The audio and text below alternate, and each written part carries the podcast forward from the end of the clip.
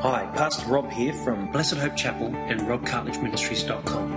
What you hold as true, is it really truth? Will what you believe get you through on Judgment Day? Are you keeping to the pattern of sound teaching held out in Scripture?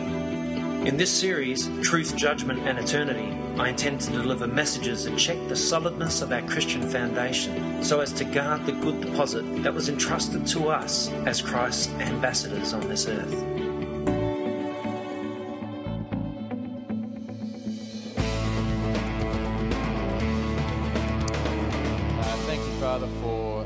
About to hear. Uh, we know these words have been prepared uh, and uh, we hope that they uh, will teach us something new today, um, maybe teach us something we uh, have forgotten even. Uh, Lord, these words that come out of Rob's mouth, uh, we pray that they are the words you have for us today. Uh, give him the strength and the spirit to uh, push on. Uh, it um, isn't easy giving a sermon, I'm sure. Uh, so, Lord, be with us uh, as the congregation uh, listens and learns today. Uh, and, uh, yeah, help us to stay alert and concentrate throughout the whole thing. Mm. Thank you, Lord. Amen. Amen. We're going to continue studying the beatitudes of Revelation. We started them uh, last time, and uh, I sort of only got a few in, and the time was up, so I had to stop. So what I'm going to do is quickly sort of rehash over the beatitudes we've already looked at and then continue from there.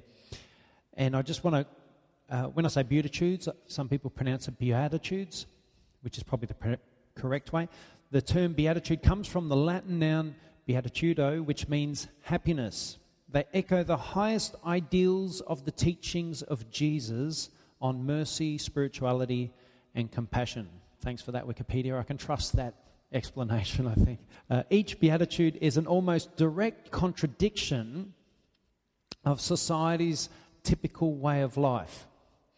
As we go through them, you're going to see that nearly all the Beatitudes are just opposite to what you expect Jesus to say, uh, as in how we would be blessed. The best example of each trait is found in Jesus himself. If our goal is to become like Jesus, the Beatitudes will challenge the way we live each day. And that was a quote from the New Living Application Bible. Highly recommend that application Bible. It's got some brilliant. You've got it, haven't you, Anthony? It's a, yeah, yeah, Life App. That's the one there, and it's a, the one in your hand, yeah, yeah. So the seven Beatitudes of Revelation. Let's go and have a quick look because we're in Revelation one three. I haven't got very far. We're at the part four, and we're still at Revelation one three. Now, make sure you all open your Bibles. We're going to cruise through quite a few scriptures today, and I want you to be able to see them as we read them. Blessed is the one who reads the words of this prophecy, and blessed are those who hear it and take to heart what is written in it, because the time is near. Blessed is those that hear the word, and when we, the, as we, if you remember when we studied that word that uh, in Greek for hear, it also means blessed are those who study it, look into it, you know, dig deep into the meanings behind it. Blessed are those kinds of people. It's not just the skim reading that Jesus is talking about here. And blessed are those who hear it and take it to heart. Or may it transform us, may it affect us and change how we live our Christian life.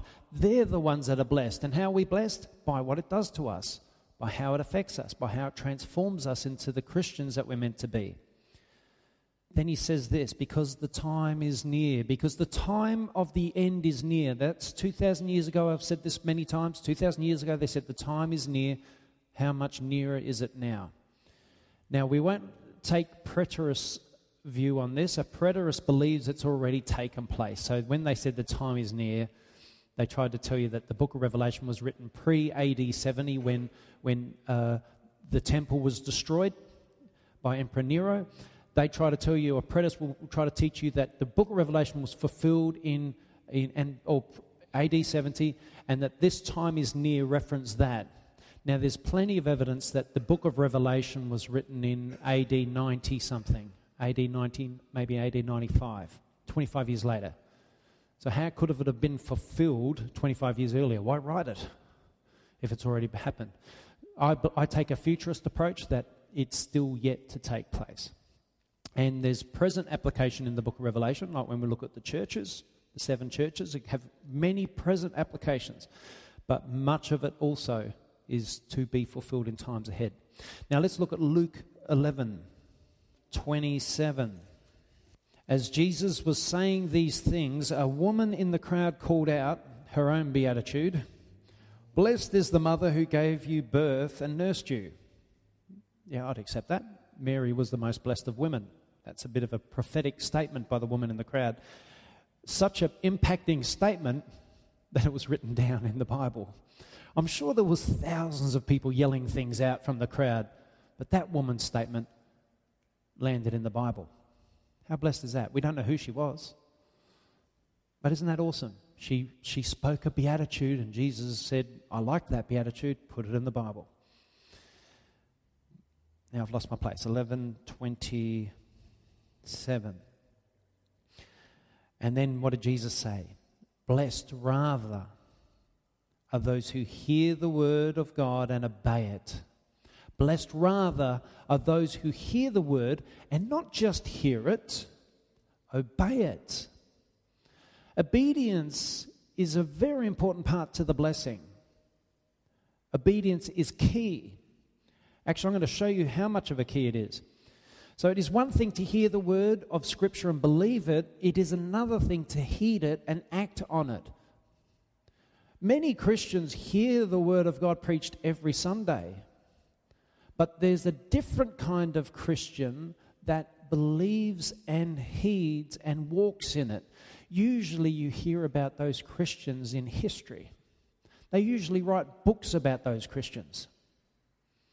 Heaven writes books about those Christians, keeps account of just how kind, what kind of a Christian that person was, because that Christian dared to not just believe, but dared to heed and walk it out. They're the kinds of Christians this church has got to be. We've got to be genuine, true to the word Christians, living it out, so when people meet you, they go, "That man's a Christian, that woman's a Christian."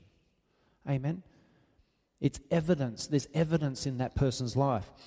Let's have a look at Matthew seven twenty-one. Now, because Luke eleven twenty-seven to twenty-eight said, "Blessed rather are those who hear the word of God and obey it."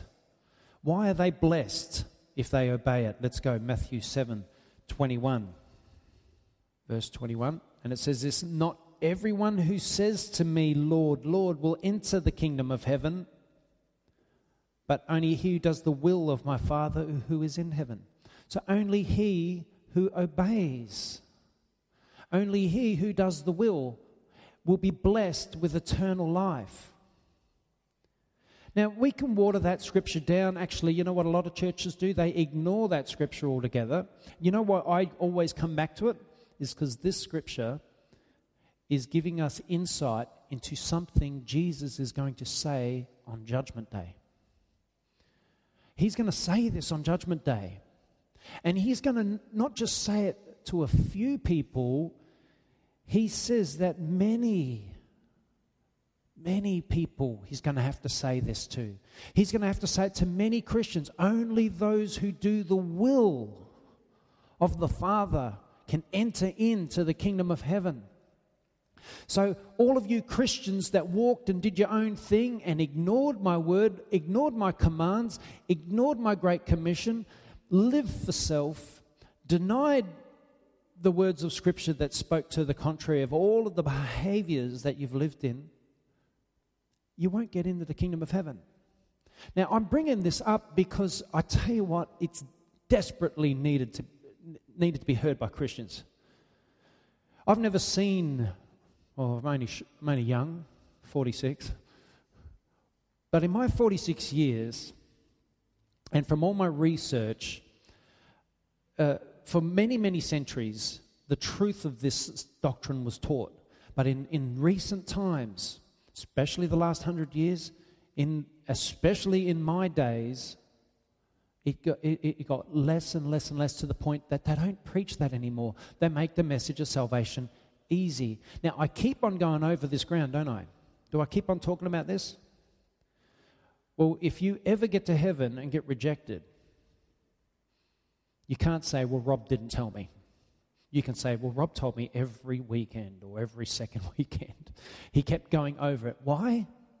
Because it's the most important thing you can actually understand in your Christianity. It's the most important thing that a Christian can take to heart. Because if you lose salvation, you know, everything else is amiss, isn't it? All of everything else I teach means nothing. Because if you lose your salvation, that's it. And ministers, I'll get ministers all over the planet telling me, oh, you can't lose your salvation. I'm like, oh, man, don't you read the scriptures? Don't you read the ifs in scripture? You know, so we, we, we really got to get tr- transformed. And I'm, this, these Beatitudes tell us exactly the kinds of Christians we have to be to live out our Christian life properly. Let's look a bit further. Revelation fourteen thirteen. We'll just quickly read the, the Beatitude. Then I heard a voice from heaven say, "Right, blessed are the dead who die in the Lord from now on." All right? Now, this is a beatitude where from that point onwards, whoever dies in the Lord will be blessed. Why? Because they're going to be martyred. They're living in the Great Tribulation. This scripture is referencing those in the Great Tribulation, in the time of trouble and hardship. And I, I, we'll go back so you can see it. Let's go back to verse six. And it says, "Then I saw another angel flying in midair, and he had the eternal gospel to proclaim to those who live on the earth, to every nation, tribe, language, and people. He said in a loud voice, 'Fear God and give him glory, because the hour of his judgment has come. Worship him who made the heavens, the earth, the sea, and the springs of water.'" So let's picture that. A giant angel of God is flying over the earth, declaring God, declaring Jesus as Lord, and they're telling him, the inhabitants of the earth, to worship him. Now, if you're on earth and you see an angel declaring the gospel, how could you not repent? But it tells us that they'll harden their hearts even then. And why?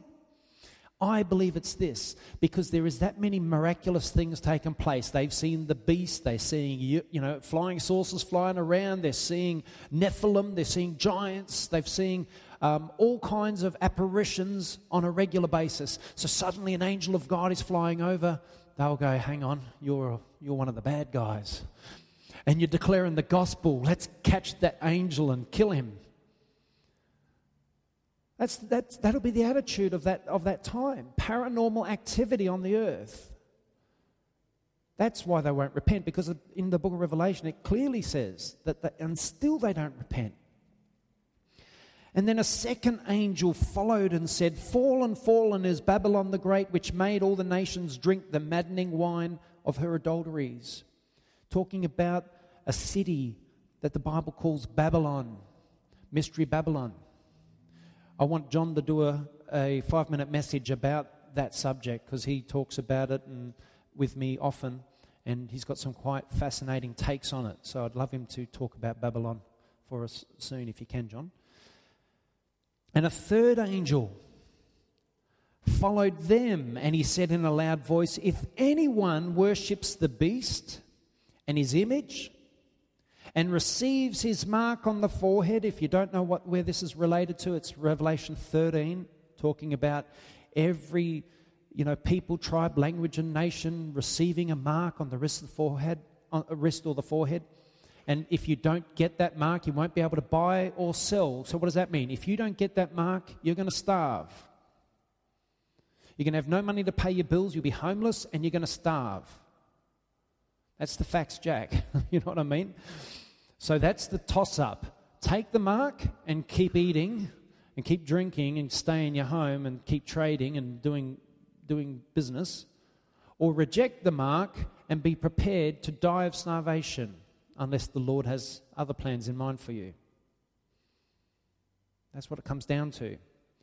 If anyone worships the beast and his image and receives his mark on the forehead or on the hand, he too will drink the wine of the wine of God's fury. Okay, I'd rather die of starvation than drink the wine of God's fury any day. Because God's fury is eternal,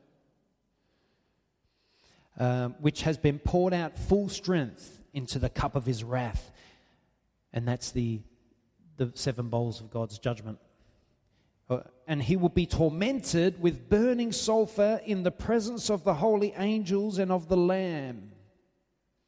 So he'll be thrown into the lake of burning sulfur, and the smoke of their torment rises for how long? Forever and ever. Forever and ever. There is no rest, day or night. They don't even get a five-minute timeout. There's no rest day or night for those who worship the beast and his image. Don't take the mark, guys. It's better to die of starvation, go straight to be with the Lord, than to be eternally burning forever and ever and ever where there is never to be a break. Not even for a moment, not for a single moment. There is no rest day or night for those who worship the beast and his image, or for anyone who receives the mark of his name. This calls for patient endurance. Patient endurance. We've got to endure this patiently, saints. That time comes, endure it patiently. We don't know when it's going to happen. Don't know the exact hour when this will be implemented, but all we know is the technology's available. You know, when the technology's available, it's available for a reason. You know, they don't make the technology and then don't do anything with it for the next two hundred years. This calls for patient endurance on the part of the saints who obey God's commandments and remain faithful to Jesus. And this is where the beatitude comes in. This is a beatitude for the believers, guys. This proves that there's saints. And not just, they call them tribulation saints. Sure, they're tribulation saints because they're in the tribulation. It says nowhere they get converted in it. It just says that they're there. Actually, there's no scripture where it says that the, the church is removed before that time. Joe Schimmel's got a ten thousand dollars reward for anyone who can come up with one single scripture that specifically states that the rapture occurs before the tribulation. And no one can claim it because there is no scripture. Even Colin Lanuri and War, um, Mark Warford, what's his name? Can't remember his first name. Mark Warford? No. Um, even they admitted there is not a single scripture that states a pre-tribulation rapture. And these are pre-trib leaders. They know they don't have a scripture. Why do they preach it? Because they get comfort in their deception. Makes them feel comfortable. They try to, you know, use all these other, you know, scriptures and, and you get pull them together, and it sort of speaks sort of like it could be, you know, but it's not, because every context of a, a rapture is always in a post setting. It's always post. It's always after these times. And here we see this calls for patience, patient endurance on the part of the saints who obey God's commandments and remain faithful. And then I heard a voice from heaven say, "Right, blessed are the dead who die in the Lord for now on, from now on. Yes, says the Spirit, they will rest from their labor, for their deeds will follow them." Isn't it amazing? Their deeds will follow them because they stayed faithful in the worst time in history. Matthew Henry wrote, "The believer is to venture or st- venture or suffer anything in obeying the commandments of God and professing faith uh, in Jesus. May God bestow this patience upon us. Observe the description of those that are and that are and shall be blessed, such as die in the Lord, die in the cause of Christ, in a state of union with Christ, such as are found in Christ when death comes." That's those that are blessed, those that hold to the faith. Revelation sixteen fifteen, just Sonia tiny bit forward. This is the next beatitude. Behold, I come like a thief. Blessed is he who stays awake. So if we stay awake, guys, if we keep our minds on this stuff, if we don't stop believing what we what we read in the Scriptures, if we take the hard truths and apply them into our life, if we follow the Bible as closely as we possibly can, it says, blessed is he who stays awake, because we'll be awake, we'll be considered awake, and keeps his clothes with him so that he may not go shameful, naked and shamefully exposed. The clothing bit I'm going to talk about in a second. I won't go there now. Now, I want you to quick, quickly look back to verse twelve uh, in that same chapter. And it says, the sixth angel poured out his bowl.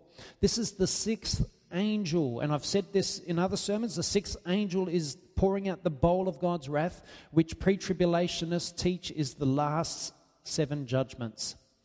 I actually teach that the seven trumpets and the seven bowls of God's wrath are exactly the same thing, spoken in two different ways, because the matter's been firmly established and cannot be changed. That's how God does speaks prophecy. And this is occurring after the sixth angel pours out his bowl. He says, behold, I come like a thief. So Jesus hasn't come yet.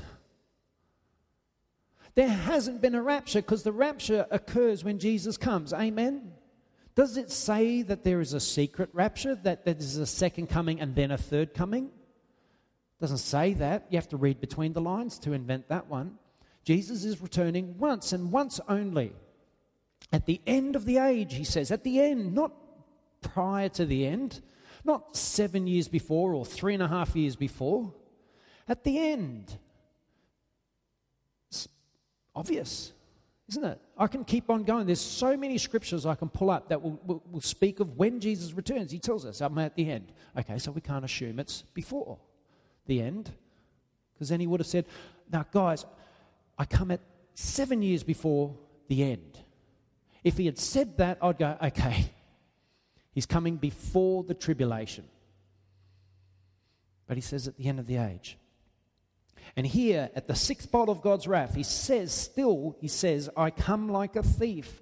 There's the imminent return, the doctrine of imminency. The way they teach it in seminaries is a lie.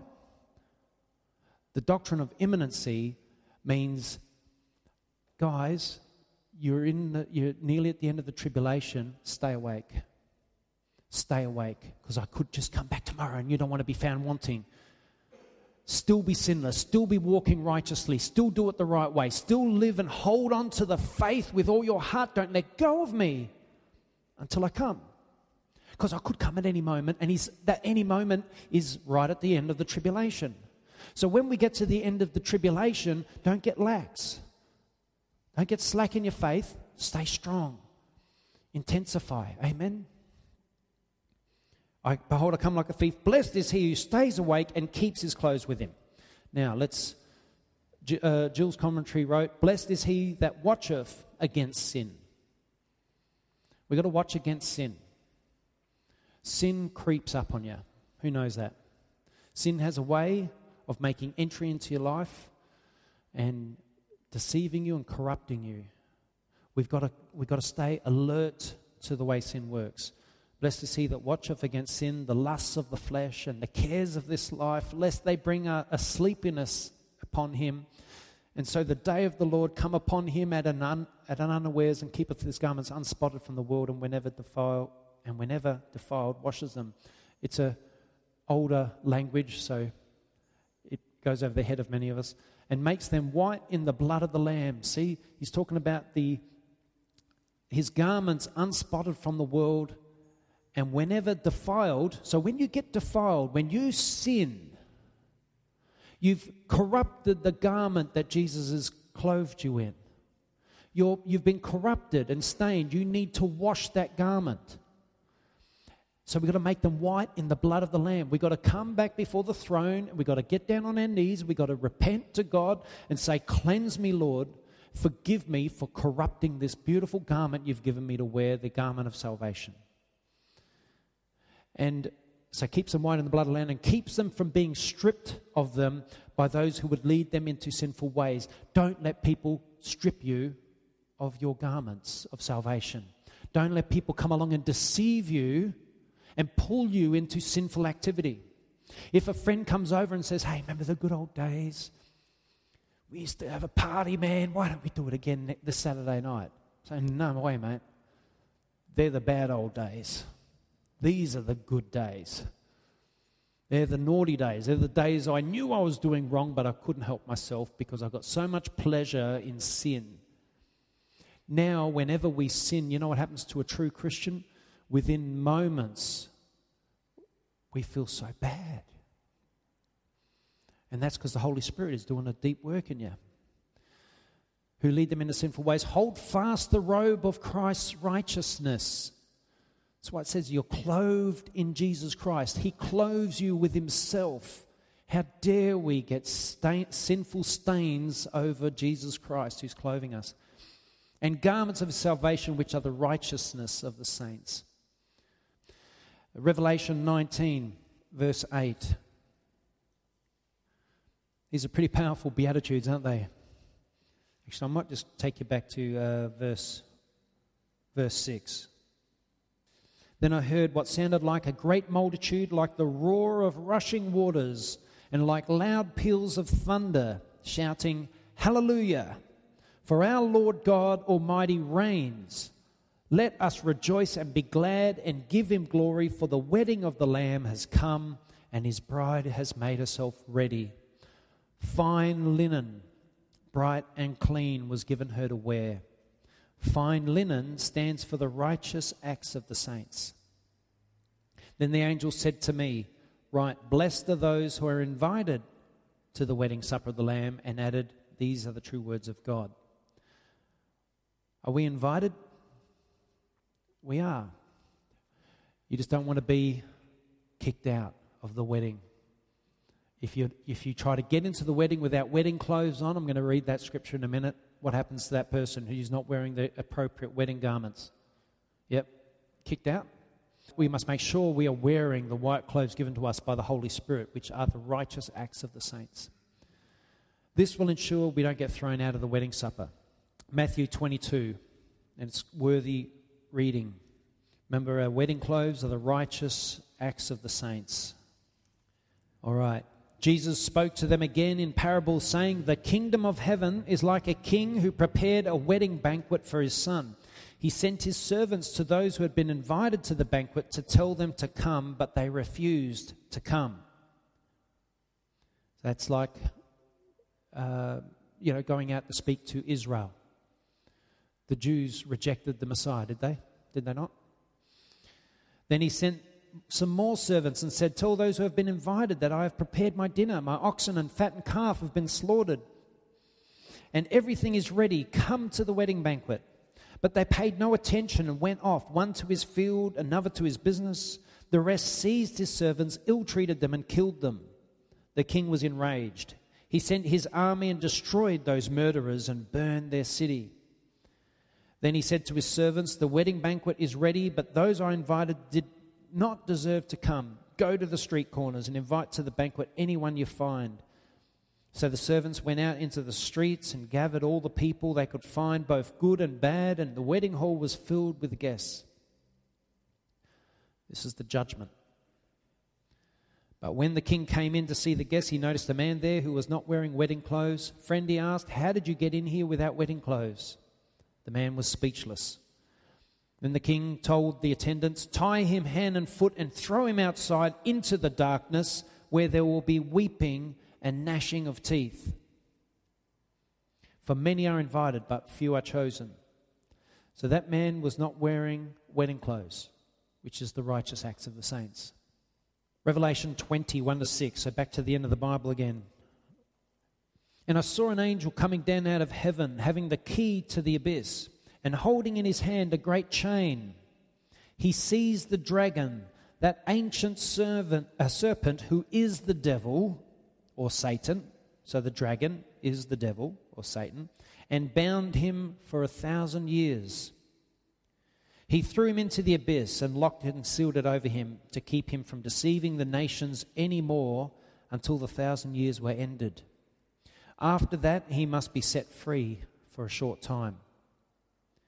That was after the millennium, the thousand years of peace. He'll be set free. I saw thrones on which were seated those who had been given authority to judge. And I saw the souls of those who had been beheaded because of their testimony for Jesus and because of the word of God. They had not worshipped the beast. So I want to go back on that. I saw the souls of those who had been beheaded because of their testimony for Jesus and because of the word of God.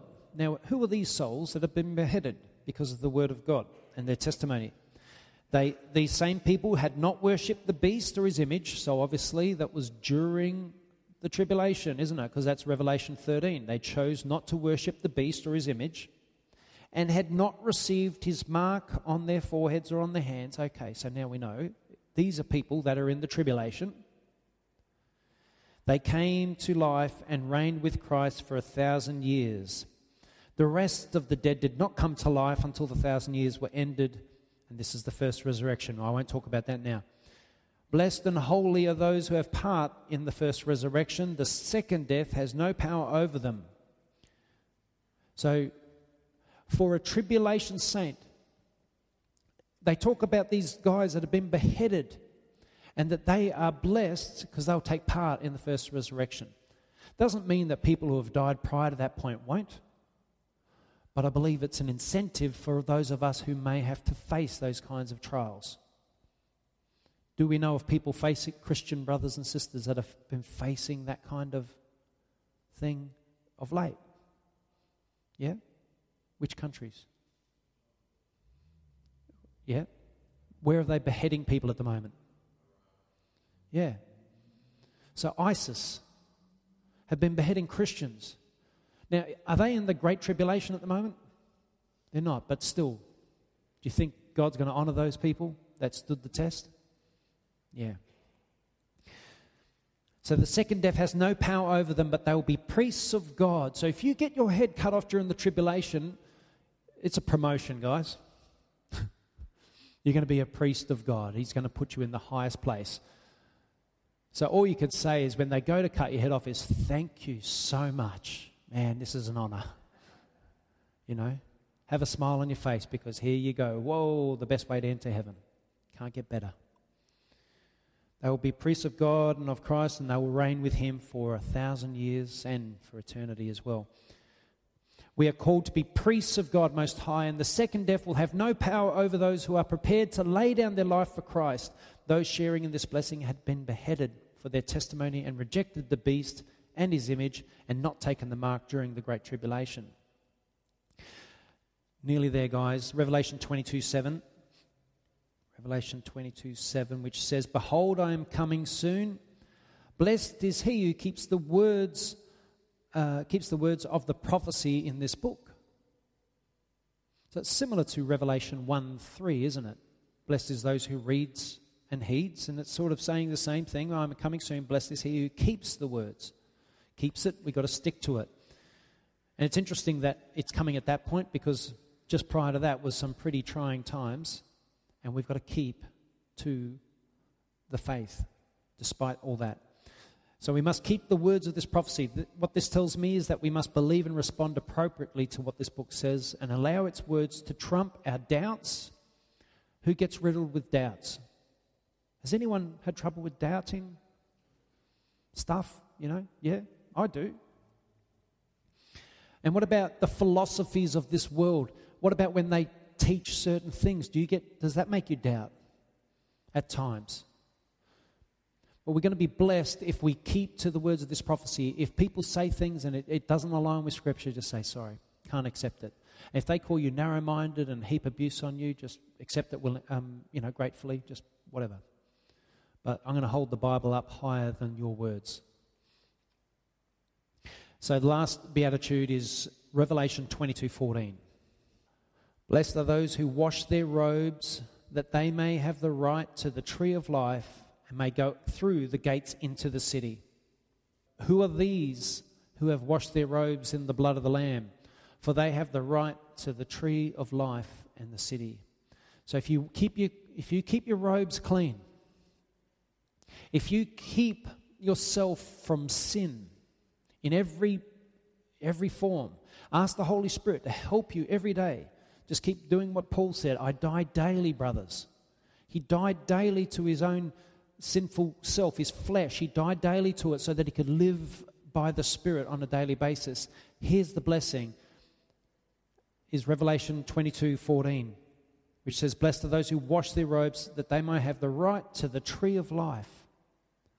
You will be able to eat from the tree of life. Who wants to eat from the tree of life here? Yeah? Who likes fruit? Yeah? Who likes really sweet fruit? You, you, you try to imagine, because uh, nearly every account I've heard of people who leave this body said their senses increase. They become more sensitive to so many more things once they're out of this body. This body, if anything, it dulls our senses, right? So when you enter into the kingdom of heaven without this body, your senses will heighten. That means, like Joe Schimmel said, I think he said, you have three thousand taste buds in your tongue, you'll probably end up with ten thousand. You know, three times the ability to taste. And then you taste that fruit with those incredible taste buds on your tongue, and it's the most beautiful thing you've ever could ever eat. And it'll make you feel like you've never felt. You know, sometimes you feel a bit lousy and you pick up an apple and you just go, gee, I wish if I bite into this that it would just make me feel fantastic. And you bite into it and you go, oh, flowery. Yuck. You know what I mean? And even the best, sweetest apple doesn't make you feel awesome. You know, if that's not downplaying the importance of, well, good eating. So, you know, eat lots of good food and hopefully the accumulated whole will make you feel well and, and good. Now let's go to Revelation seven thirteen to seventeen. I felt that this scripture just aligns with the twenty-two fourteen one. Then one of the one of the elders asked me, these in white robes, who are they and where did they come from? I answered, sir, you know. And he said, these are they who have come out of the great tribulation. If you come out of something, it means you're in it. Yeah? So people people try to tell you, oh, there's the rapture right there. Hang on. Let's read the words carefully. Firstly, they're in the tribulation. They came out of it. And they have washed their robes and made them white in the blood of the Lamb. And how did they come out of them? Through death. They're the ones that had their heads chopped off. The same. It's referring to the same people. They made the, their robes Um, and wash them in the blood of the Lamb. Therefore, they are before the throne of God and serve him day and night in his temple, because now they're priests of God Most High. Remember the ones that were beheaded? Become priests of God Most High, and they took part in the first resurrection. And he sits on the throne, will spread his tent over them. Never again will they hunger, never again will they thirst. The sun will not beat upon them, nor any scorching heat. For the Lamb at the center of the throne will be their shepherd. He will lead them to springs of living water, and God will wipe away every tear from their eyes. Now let's go on one more thing. Revelation, go back to twenty-two again. Revelation twenty-two fourteen to fifteen. And it says, blessed are those who wash their robes, that they may have a right to the tree of life and may go through the gates into the city. Then it adds, outside, these are those that are not welcome into the kingdom of God, are the dogs, those who practice magic arts, the sexually immoral, the murderers, the idolaters, and everyone who loves and practices false practices falsehood. Now, I'm not going to go through each of those things. I'm only just going to pick on three. One is magic arts, which is pharmakeia, which is witchcraft. They, they, they interpret it as witchcraft or magic arts, but it also is pharmaceuticals. We, we get the word pharmaceuticals, which is drugs. So if you're a Christian and you're taking drugs, stop taking drugs, because you won't be welcome. You'll be out. That you'll be out there with the dogs and the murderers. You won't be in the kingdom of heaven. Now, I'm not talking about going down to the chemist to get some, you know, Panadol for a headache, right? I'm talking about hallucinogenic drugs, or drugs that alter your state of mind and your consciousness. Drugs that I'm, I'm sure many of us have experienced in the past, but we, we don't go there anymore, amen? Nor are the idolaters, and I can't pronounce that word, ifula, all right? Idolaters is putting anything before God. You know, you can have a beautiful car in your driveway, and that is your idol. You don't necessarily bow down to it, but you con- it consumes you. You live and breathe that thing. You know, many people are like that. Sports, you're like that with sports. We're like that with musicians. You know, we can be like that with so many things. So the idols of our age, I think, are stronger and more consuming than ancient idols, which were stone and wood, which they might bow down to for a little while and then they go out and do their business. We have idols that consume us in this modern age. Uh, lying comes from the word pseudos, and it means false religions and superstition. So in a broad sense, whatever is not what it professes to be, perverse, impious, deceitful precepts, superstitious things. I, I did a bit of a study on superstition, and... Uh, You know, these are some of the superstitions. Friday the thirteenth is an unlucky day. Who's heard that? All right, is that true? Is it? No. To find a four-leaf clover is to find good luck. Who's heard these? Yep. Who who used to look for four-leaf clovers? Yeah, little girls in the fields go through thousands of clovers. Got one. No, you haven't. You tore one in half. If you walk under a ladder, you will have bad luck. Who still dodges ladders because of that superstitious belief? You know, I deliberately walk under ladders now. I just go under them. Just, I can handle it. I'm, I'm all right. I'm okay. Hey? Yeah, you can't. You need a big ladder. What about if a black cat crosses your path, you'll have bad luck? Who's heard that one? To break a mirror will bring you seven years of bad luck. Yeah, I've broken plenty of years, uh, plenty of years, but plenty of mirrors. And uh, I've, I don't think I've had bad luck in my life, especially in Christ. To open an umbrella in the house is to bring you bad luck. To find a horseshoe brings good luck, they teach. You know, people have them on the front of their houses. It's amazing. You can break a bad luck spell by turning seven times in a clockwise circle. Did you know that? Now, these are superstitions, and you know what? They plague Christians. You get them taught to you when you're young, and you can't let go of them, and God says that these things are, are pseudos. Our fate is written in the stars. Yeah? Christians get up in the morning and look at their star signs. They read something that a demon put together for a column. And they get impacted and affected by it. That's superstition. Those people that live like this, and I'm going to, I have to tell you, Jesus spoke about those that are trying to get in the kingdom of heaven. He said, Lord, Lord, I did this for you, I did that for you. He says, get away from me, you evildoer, I never knew you. Christians sh- uh, uh, produce fruit. Christians live according to the precepts laid down in Scripture. If we're not fulfilling Scripture, we're not being the Christians we're meant to be. That God died to make us.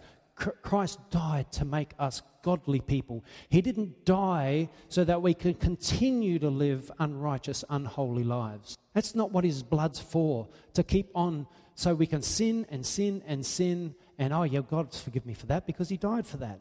No, Christ died once for the sins of men. We don't keep on deliberately sinning. Amen? More superstitions. Clothes worn inside out will bring good luck. Yeah. Yeah, I won't go there. Wearing your birthstone will bring you good luck. Okay? If you blow out all the candles on your birthday cake with the first breath, you'll get whatever you wish for.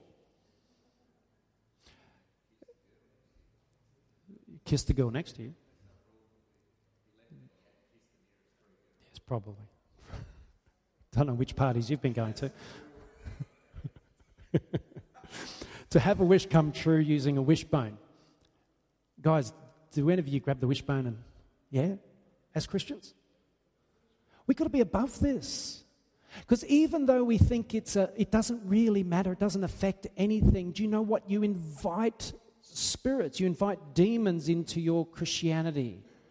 And I'll tell you how else it can be done as well.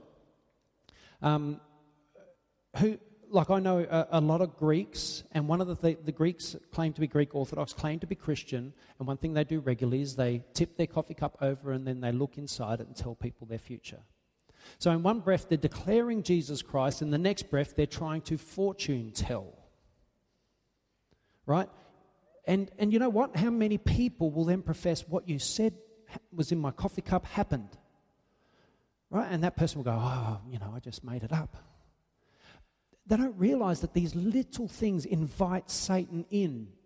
And the whole of them corrupts us and corrupts who we are as Christians. And then we wonder, how come I can't be the Christian I'm meant to be? How come I fail at every step?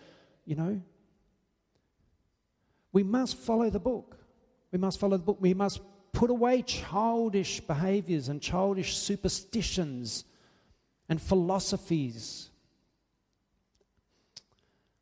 A cricket in the house brings good luck. Crossing your fingers helps to avoid bad luck and helps you a wish comes true.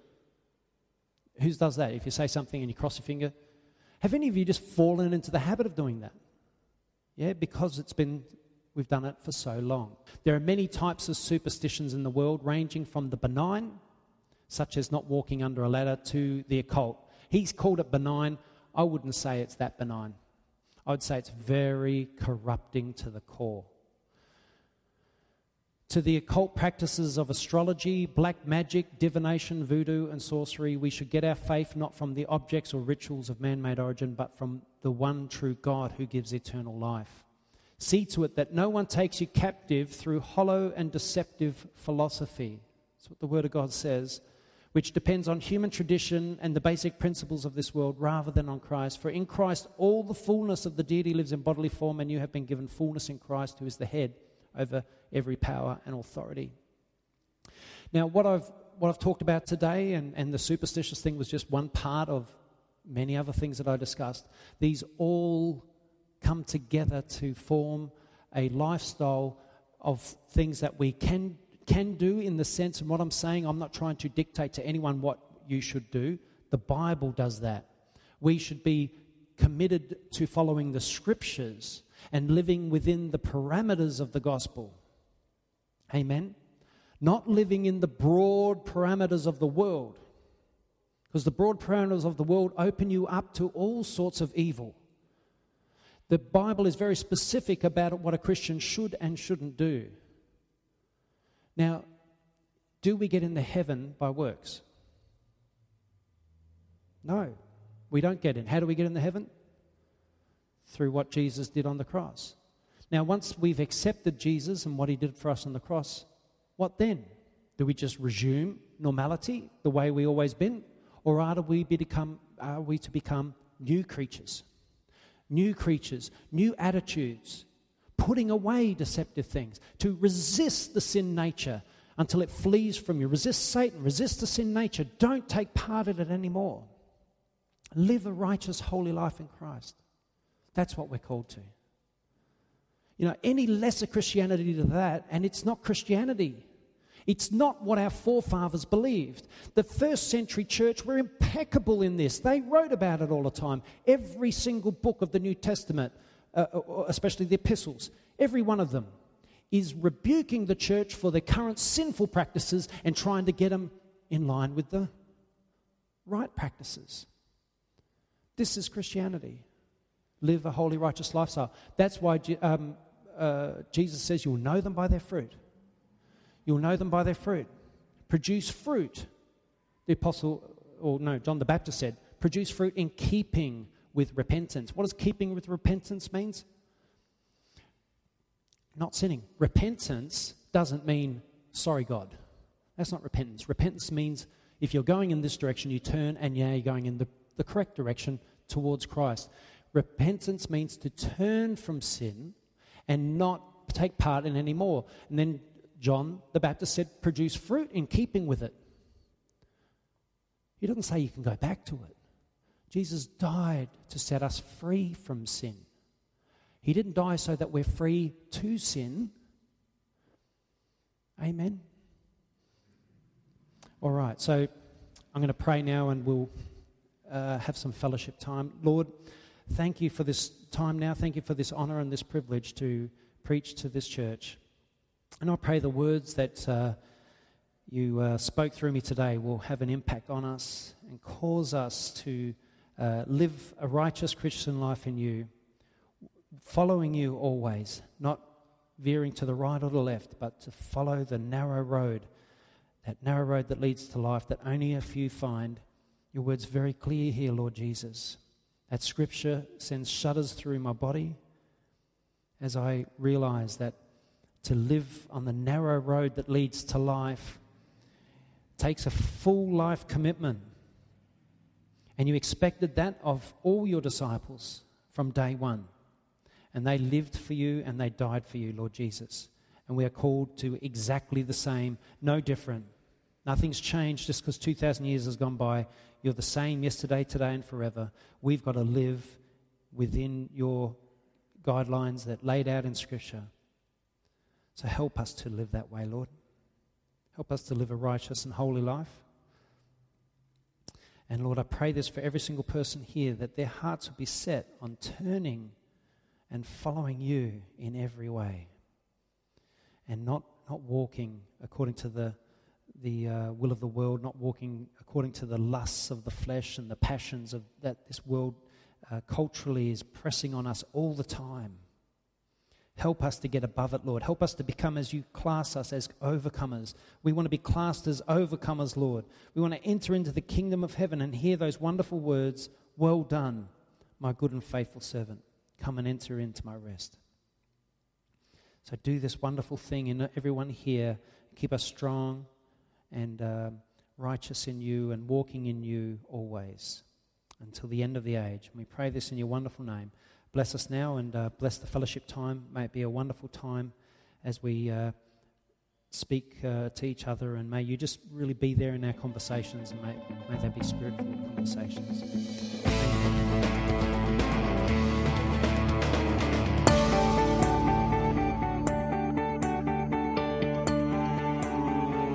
Thanks for listening to this sermon. If you search Rob Cartledge in the iTunes store or go to w w w dot rob cartledge dot com, you'll see a number of different sermon series uncovering religion, truth, judgment and eternity, apologetics one oh one, critical doctrine and end times. Feel free to check them out.